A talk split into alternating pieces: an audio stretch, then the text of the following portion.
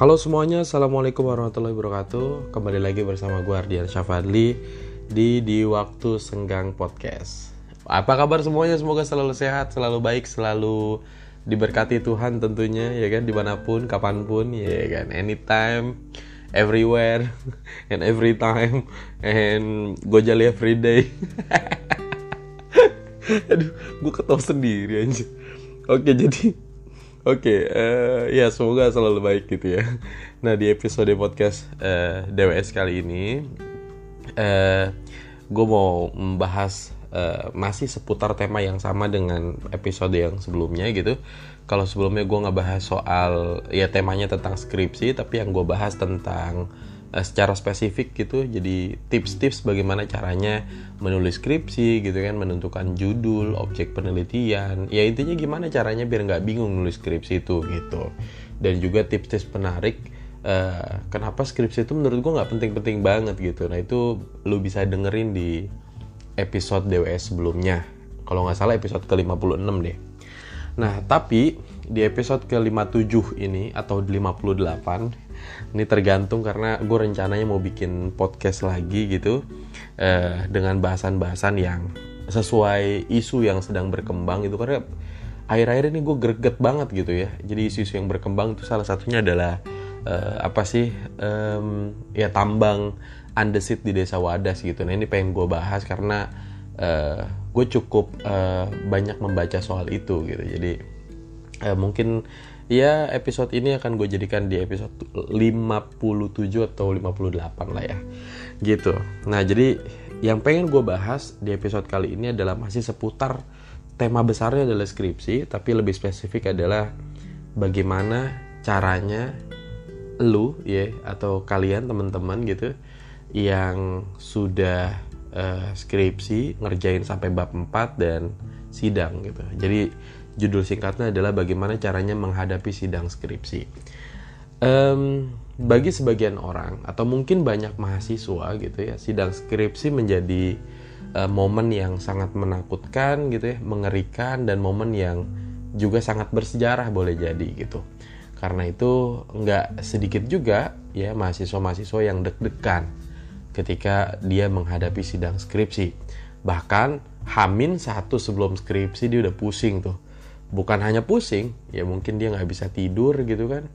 Atau ya tidurnya pokoknya nggak nyenyak lah dibuat nggak nyenyak karena dia berpikir gimana besok ya menghadapi uh, sidang yang kayak mungkin baru pertama kali di um, ya mereka ini gitu ya mereka alami peristiwa itu gitu kan.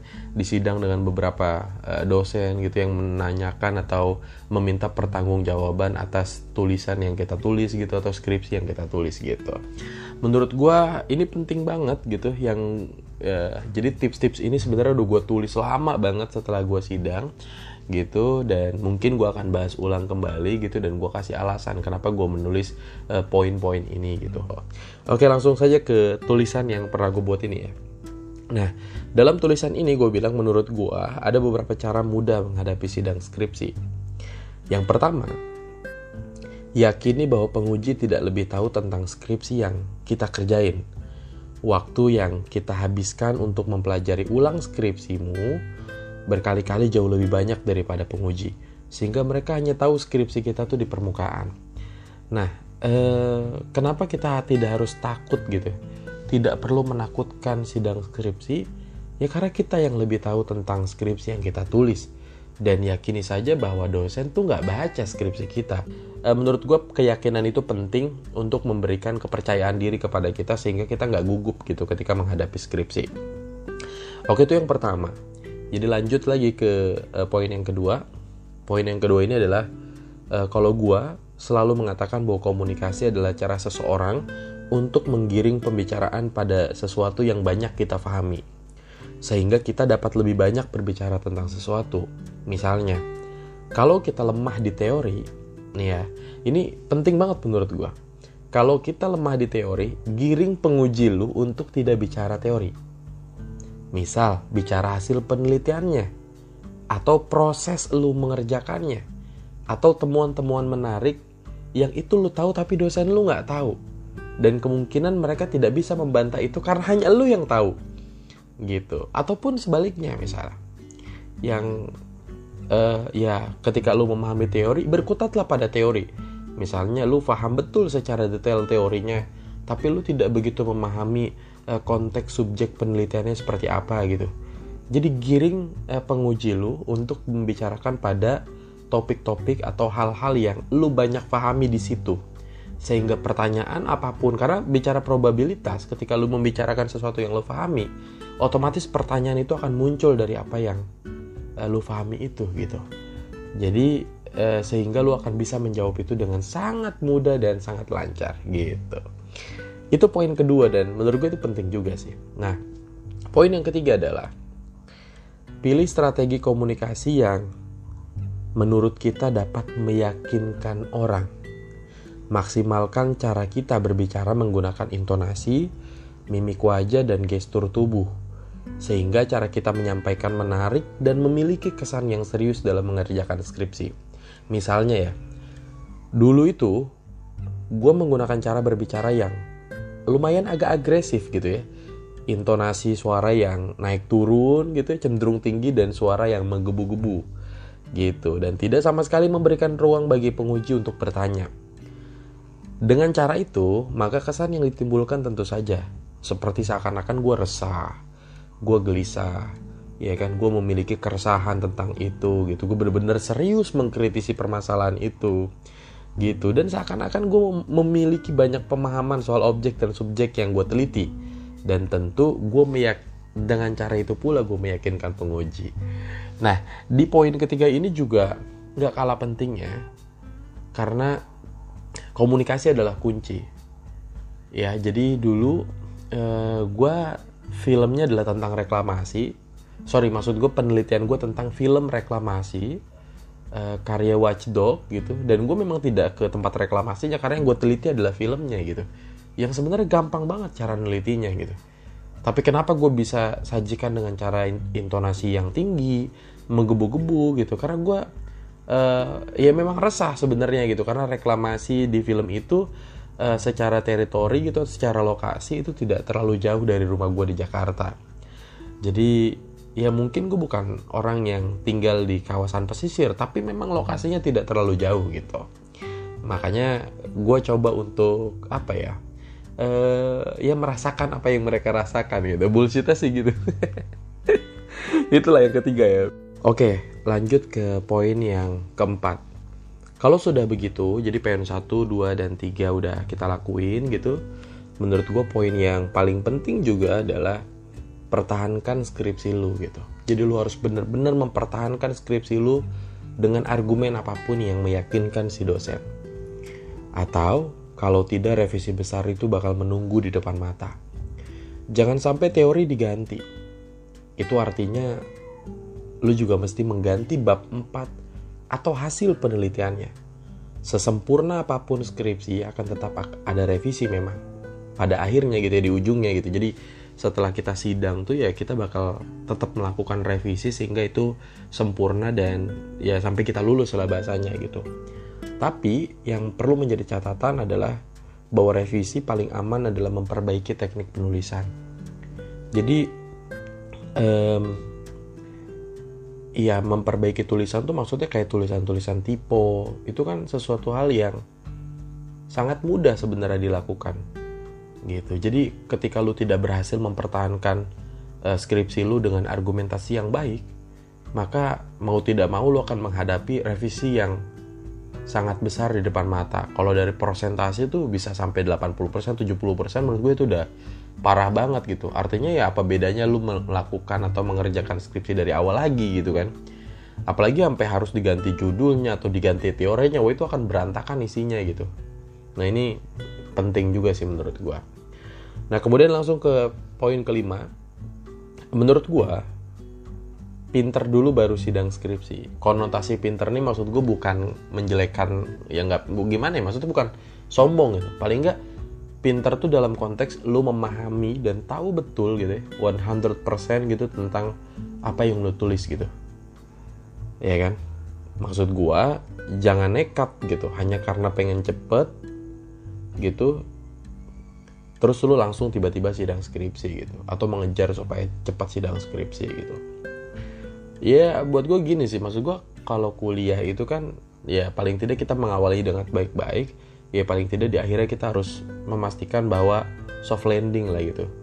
Uh, kita punya prestasi yang baik yang memuaskan gitu. Karena kan perjuangan 4 tahun juga bukan waktu yang sebentar gitu dan lama gitu. Sehingga di akhirnya paling tidak kita harus memberikan yang terbaik ya gitu. Setelah uh, kuliah S1 kelar eh sorry maksudnya setelah proses S1 kelar di ujungnya ada skripsi. Nah itu yang harus dipertaruhkan itu menjadi baik banget gitu.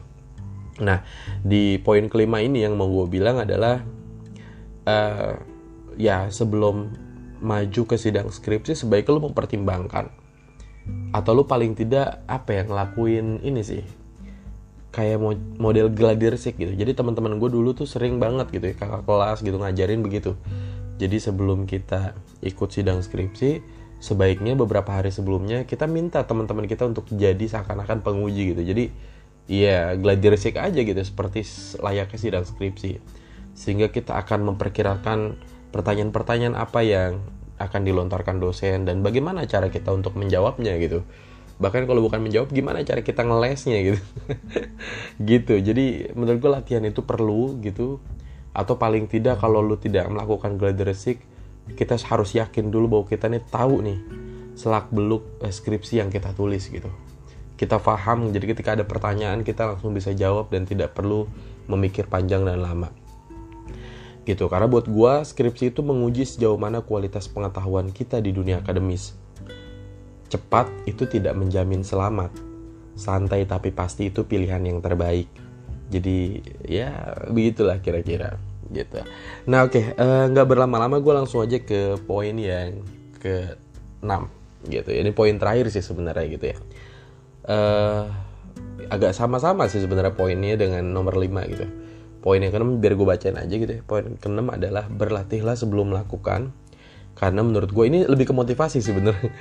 Jadi berlatihlah sebelum melakukan karena seorang petinju profesional juga berlatih gitu ya untuk hasil yang maksimal gitu. Jadi mau siapa Muhammad Ali, McGregor atau ya siapa pun gitu yang maju ke kancah yang lebih besar gitu ya pertandingan yang kompetisi yang bergengsi ya mereka juga pasti mengawalinya dengan latihan kok. Bukan hanya petinju dan bulu tangkis pun demikian gitu jadi ya tidak ada orang hebat tanpa latihan menurut gue termasuk cara bicara juga butuh dilatih gitu. Latihan itu juga soal apa ya soal waktu juga gak sih? Intensitas dan jam terbang gitu. Ya kan kalau lu berlatih setiap hari misalnya di depan kaca biar nggak gugup gitu ya.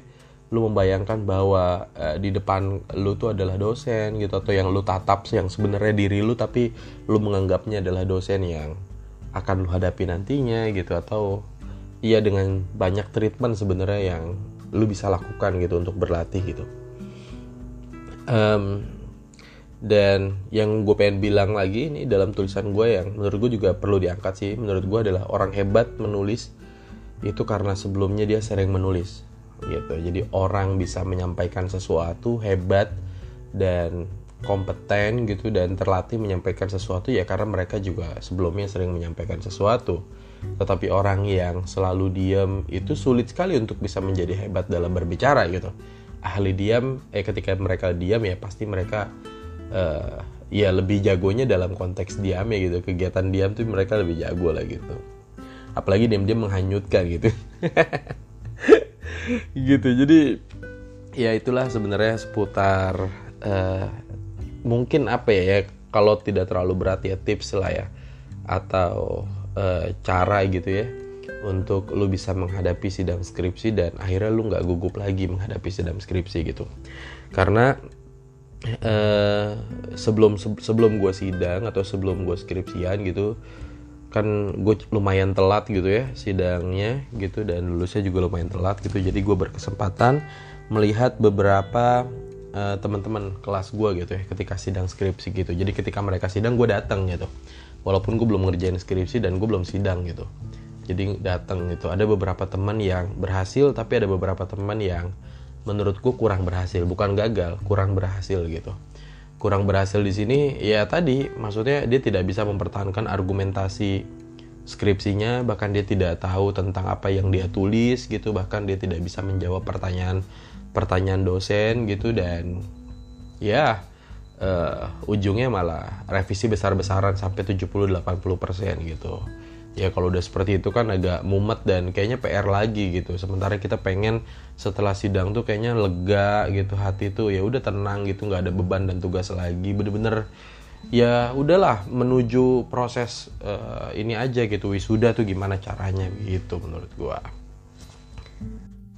Dan apa ya satu lagi yang menurutku menarik adalah um, gue sebenarnya tidak mengambil objek penelitian yang terlalu sulit misalnya dengan kalau dibandingkan dengan beberapa teman gue yang waduh menurut gue dia terbilang berani sih. Jadi dia ngambil objek penelitian yang jauh banget gitu ya. Misalnya neliti tentang wayang yang dia harus ke Jawa Timur gitu kan dia harus ke Jawa Tengah gitu.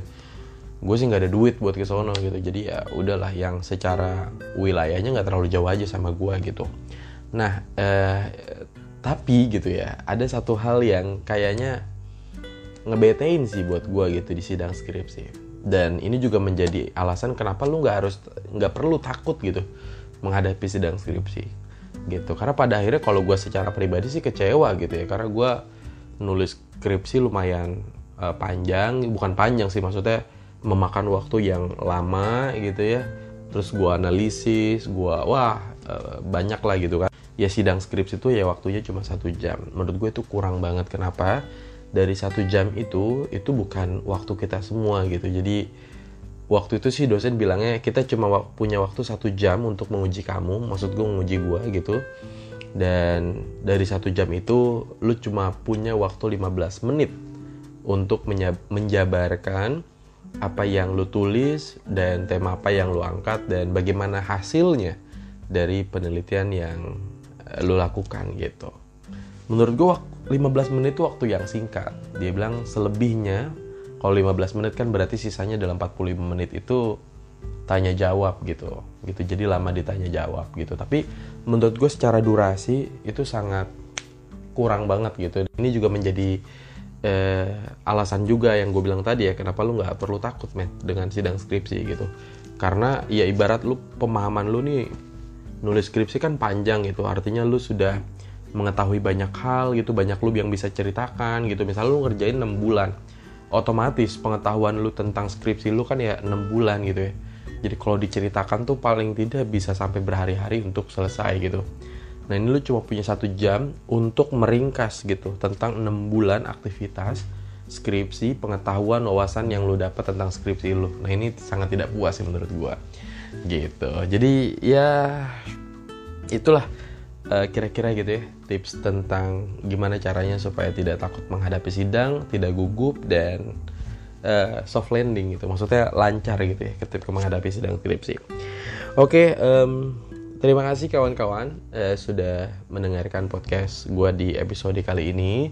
Jangan lupa dengerin uh, DWS podcast di episode-episode berikutnya atau juga lu bisa scroll tentang uh, tema-tema obrolan-obrolan yang kita bahas di episode-episode DWS sebelumnya gitu ya. Mulai dari episode 1 sampai sekarang kayaknya udah banyak banget. Kalau sebelum-sebelumnya tuh gue masih uh, podcastan sama Bibiu gitu kan sama Farhan Satri gitu. Jadi mungkin ini disclaimer dan bagi kalian yang belum tahu bahwa DWS Podcast ini dibuat gitu ya atas dasar ya tongkrongan. Gue bertiga gitu jadi ada gue ada Farhan Satri, ada eh, Farhan Fuadi gitu atau gue biasa memanggil Bibiu gitu karena dua orang ini namanya sama-sama Farhan gitu. Jadi yang satu Farhan Satri, yang satu Farhan Fuadi. Nah, yang Farhan Fuadi ini kita panggil Bibiu gitu. Nah, eh, dan sekarang ini podcast DWS nih ya nggak tahu ya beberapa episode ini selalu gue yang ngisi gitu karena sulit sekali untuk bisa kita tiga orang ini untuk ketemu lagi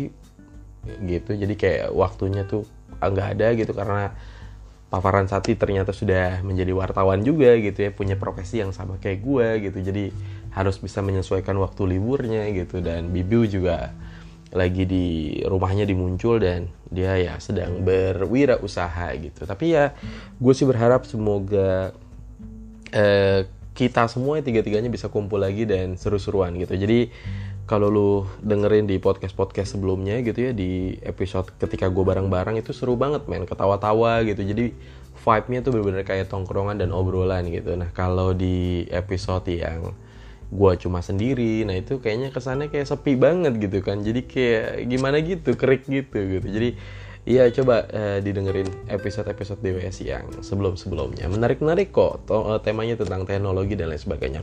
Oke mungkin itu saja. Terima kasih buat semuanya Dan buat mahasiswa mahasiswa akhir yang mau sidang skripsi Gue doain semoga sukses dan lancar-lancar terus. Dan setelah lulus semoga bisa berkarir di dunia uh, kerja yang lebih keren lagi, punya profesi yang hebat dan gajinya juga berlimpah tentunya. Oke, wassalamualaikum warahmatullahi wabarakatuh.